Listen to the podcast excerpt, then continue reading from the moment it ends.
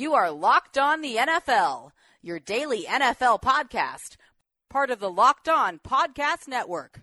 Your team every day. Well, hello, hello, hello. I am Matt Williamson. This is the Locked On NFL podcast. Happy draft week, everyone. It is Monday. And a lot has changed since we've really gotten together and done our usual shows. All last week, if you missed it, shame on you for six weeks. But more importantly, welcome to many, many new listeners. All last week, we did an entire Locked On NFL mock draft with many, many participants from all over the network. Really showed what the Locked On Network is capable of. And I was lucky enough to have a lot of you join my show. And thank you, first of all, and welcome new listeners. And we haven't talked like this with some of you and many of you have been here a long time, and thank you, and back to my ESPN days and all those things. So I'm going to tell you a little bit about myself, first of all, and then I'm going to get into a show that's a very popular one every year. I do it once a year. Uh, I am Matt Williamson. I started my career basically as the recruiting assistant at the University of Pittsburgh. That was, wow, like 18, 19 years ago, something like that. Um, helped recruit. Guy was there for Antonio Bryant's last season at Pitt and both of Larry Fitzgerald's years. So I helped re- recruit guys like Revis, Flacco, Larry. I mean, we went to three bowl games. Things were really good. And I'm from Pittsburgh. I live in Pittsburgh now, so that's home.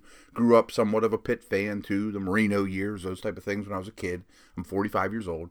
I then went to Akron as the um, director of football operations. Uh, J.D. Brookhart, our receivers coach, was the head coach there. I was there for like eight or nine months uh, with Charlie Frye was a not- notable Akron zip when I was there, and quickly found out that the Browns were looking for a scouting position, which was right down the road. I built a relationship with them. I got that job, was there for one year. Unfortunately, we didn't do so well, and basically everyone got fired. Butch Davis hired me.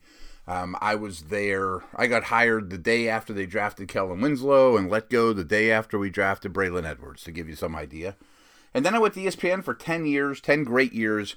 And that's when I began podcasting. The Football Today podcast was one of, to be honest, it was the biggest NFL podcast in the world, and ESPN couldn't figure out how to make money with it back then. A lot of people didn't know podcasting was. But we had a huge fan base, and I've been doing this ever since, as well as writing all over the net. Um, I have a regular appearance, a regular profile with Steelers Nation Radio. I'll be down at the Steelers facility Thursday, Friday, Saturday, broadcasting the draft live. Do a lot of live shows um, from mini camp, training camp, all those type of things. So it's good stuff. I am at Williamson on at Williamson NFL on Twitter. And again, thank you again for tuning in. Thanks for joining. Thanks for leaving so many good remarks on iTunes and spreading the word. But our usual format is give or take, we try to keep this thing under half an hour. Sometimes I just get rolling and we have too good a guest and I can't help myself. But they're going to be smaller than what you were used to last week. I mean, they're 20 to 30 minutes, quick hitting, um, with a real feel of, hey, belly up to my bar. Let's sit here and chat football with guests or without. Today we don't have one. Um, usually I try to record around noon Eastern, but that can move here and there with all of our schedules and depending who um, stops by that day, obviously.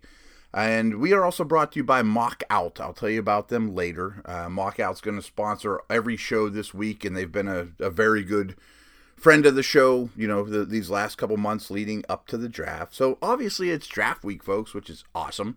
Um, today I am going to do my draft observations. And what these are are every year I write quite a bit for Draft Digest um, their their draft guide that they put out. I don't write the profiles, but I do the you know the bulk of the rest of the magazine. And one thing they asked me to do is go look at draft trends for all 32 teams. So what I do is I go to drafthistory.com, I pull up every team and just basically just stare at it. Like what's sticking out to me? What are trends? And jot them down and then when you go to their their page you know, in the draft digest, you know, publication, it'll say Buffalo Bills, blah, blah, blah. And that was me pulling it up. And so once a year, I always share those with you guys too. Um, and that's today's show, you know, as we lead into Thursday's draft. Um, I'm still working on Tuesday getting a draft expert. We've been pretty consistent having a draft person of some sort from around the net or from the network. We'll sit down and know be our last one going into the draft. As usual, every Wednesday, Mark Schofield, he's a quarterback guru and locked on NFL Patriots. We'll stop by on Wednesday.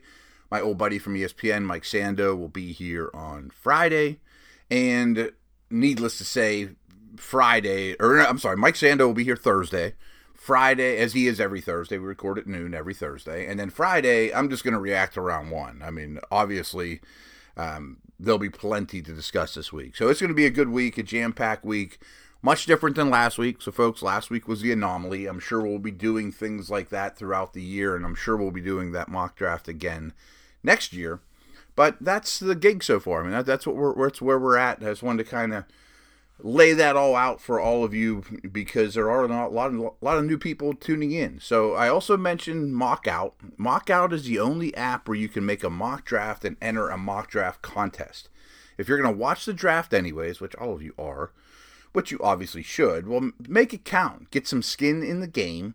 With Mockout, you can make a mock draft pool for you and your friends. Then you have a rooting interest in every pick as opposed to just your favorite team because when you're in a mock draft pool, every pick matters, not just for your favorite team. The draft is less than a week away, so it can be much better if you go to mockout.com, get the free app, own the draft.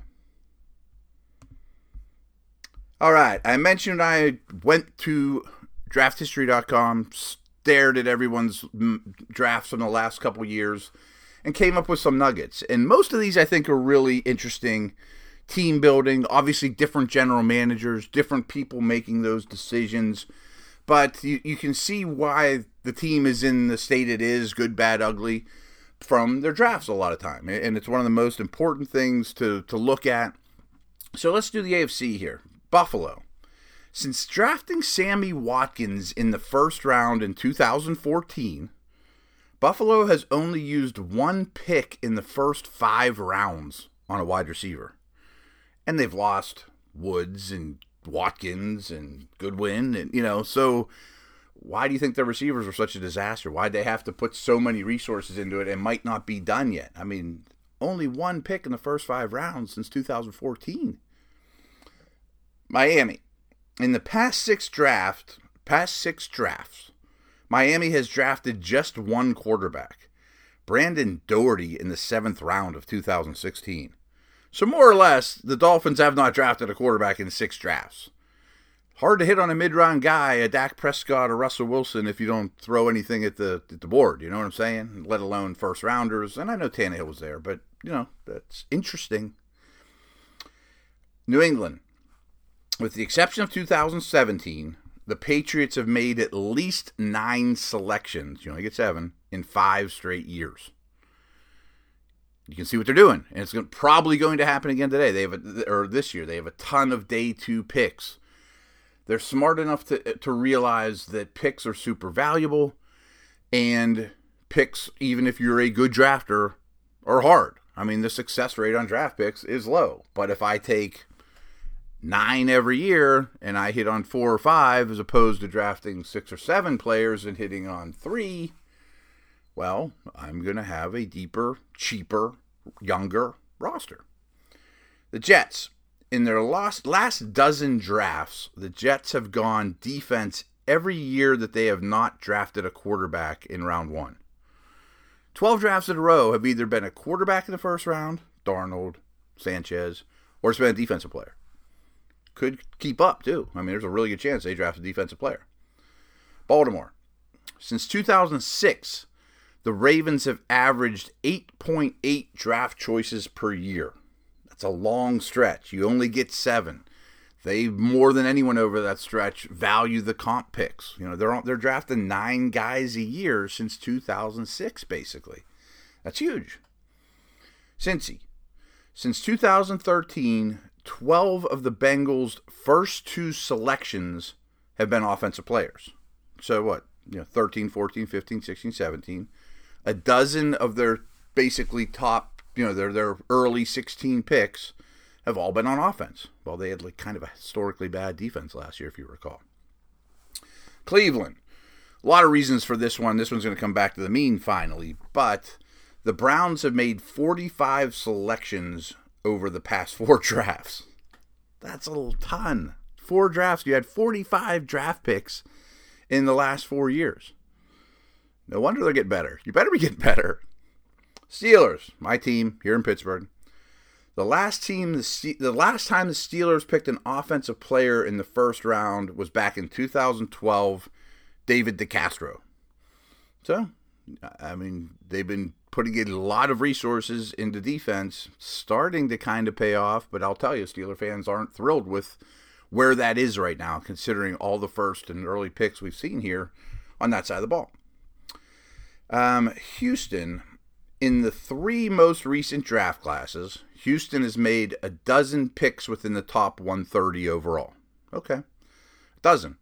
Justin Reid and Zach Cunningham are the only defensive players out of those dozen. Yeah. Wonder if that changes. I would think not. I'm guessing it's going to be O line. Colts. Since drafting Andrew Luck first overall in 2012, the Colts have used 12 picks in six years on offensive linemen, including a first rounder in 2014, 2016, 2018. Wow. And it's paying off. They now have one of the best and you know most enviable offensive lines in the league. Jacksonville. In the last dozen drafts, the only offensive skill position player Jacksonville has taken in round one is Leonard Fournette. I'm including tight ends. I'm including wide receivers. And Fournette's not exactly the most pass catcherish type of guy out there, you know. So why is Jacksonville's passing game struggling? Well, obviously Bortles had something to do with that too. But you better grab some guys that can make plays. Tennessee, the Titans have drafted just one tight end in their last six draft classes. That's not super noteworthy. I mean, Delanie Walker's been, some of these, like I said, I stretch a little bit. Delanie Walker's been good, but that might be bound to change as well. Denver. For seven years in a row, the Broncos' first two picks have been balanced one offensive player, one defensive player. Could certainly see that being the case this year. Maybe they go linebacker, maybe they go quarterback, maybe they go tight end, maybe they go interior line, maybe they go something else on defense. But that's kind of interesting to me. You know, seven years in a row, OD, DRO, DO. KC. Before trading up to take Pat Mahomes, the Chiefs hadn't used a first or second round pick on a quarterback since 1992. I was a freshman at Pitt Johnstown in 1992. So obviously, moving up from Mahomes looks like it's paid off, but that was a pretty long stretch without using a prominent draft pick on a quarterback. The Chargers. In their past eight draft classes, the Chargers have only selected one quarterback and that was with the 221st pick overall, Brad Sorensen. Eight draft classes in a row without using a quarter a draft pick, except for Brad Sorensen at 221. That might need to change real soon. Oakland. For 10 years in a row, the Raiders have selected at least one lineman on either side of the ball on the first or second day of the draft. That's 10 years in a row. I mean, of course, people are going to draft linemen consistently on both sides of the ball, but 10 years in a row they have. And I would bet that certainly holds up again. I mean, they're going to draft an edge guy on the first or second day. So that was the AFC, folks. I'm going to take a quick break here. I will be back with the NFC in a moment.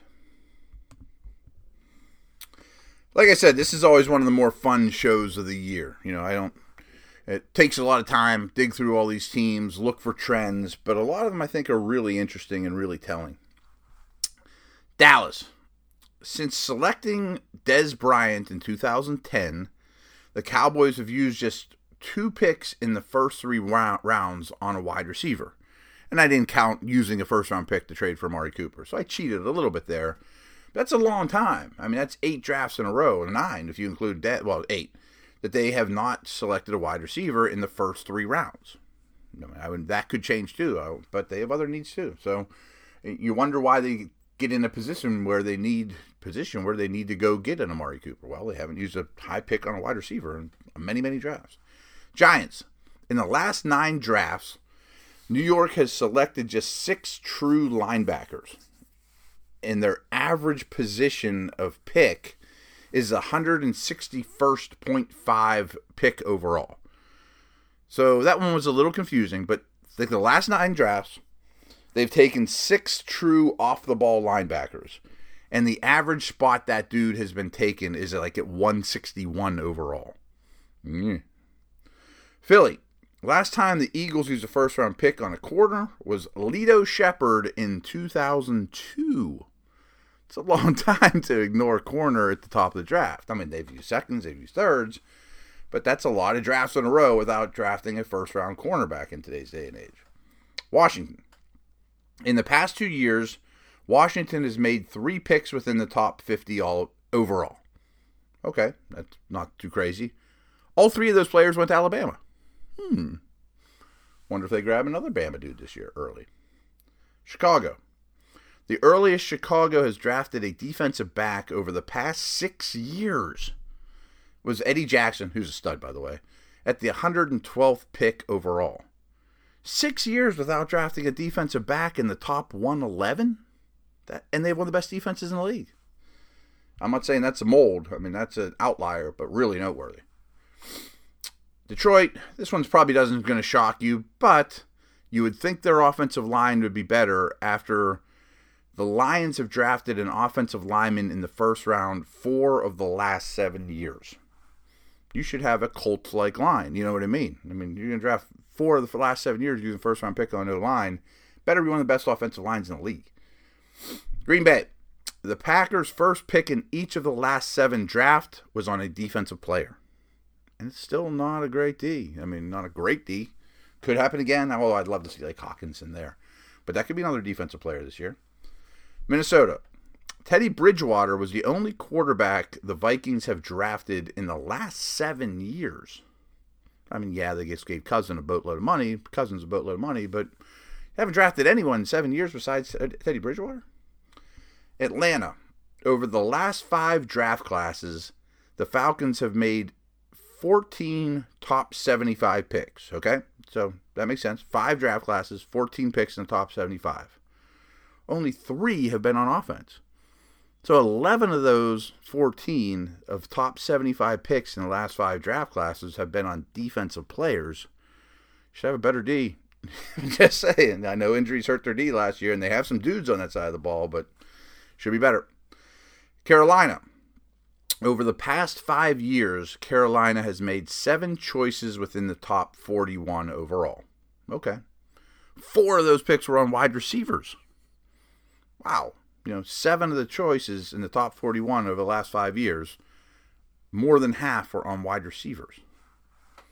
And one was on Christian McCaffrey, come to think of it, who's quite the receiver. New Orleans. The Saints have drafted a defensive player with their first selection nine times in the last 11 years. it's a trend. I mean, that's a lot. 11 years is a pretty big sample size. Tampa. Since 2008, the Bucs have drafted a defensive back or defensive lineman with their first pick eight times. Very likely to do it again. I mean, well, doesn't set up for him that well, but could be a defensive lineman. I think they'd like to do it again. Your defensive line, defensive backfield should be better. Arizona. Of the last 20 draft picks Arizona has made, seven of those players were offensive linemen. I note this because their offensive line was and is last year was last year and is in the conversation for worst in the league. And seven of the last 20 draft picks have been offensive linemen.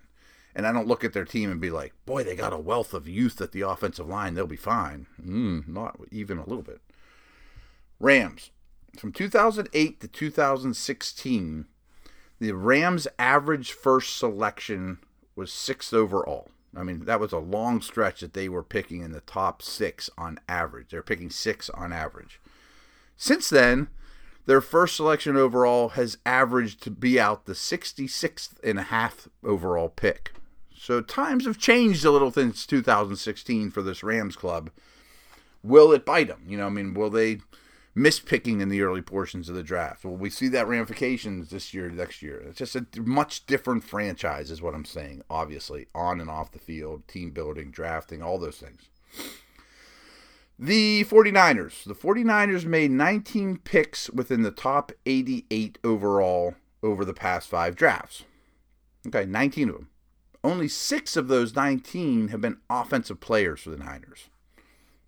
Hmm, D should be a little better. But you know, I, I think that's interesting. Six out of 19. I mean, less than a third of them in top 88 overall players over the last five drafts. Here's the last one Seattle. Over the past four drafts, Seattle has drafted six offensive linemen with a pick in the first, second, third, or fourth round. So, you know, a lot of people are like, boy, Seattle's offensive line's terrible. They ignore it up there. They just let Wilson run around like crazy. And oh, by the way, they traded for Duane Brown, a premium pick for him. I didn't even count that one. They invest in offensive linemen in Seattle, folks. Um, folks, again, this was great. I ha- don't have a promise for you for tomorrow, but it's going to center around the draft for sure. I'm working on a couple guests. Yesterday was Easter, so communication lines weren't wonderful yesterday. Um, but like I said, Mark will be here on Wednesday. Mike will be here on Thursday. I'm going to recap round one on Friday. Spread the word. Follow me on Twitter at Williamson NFL. Over and out.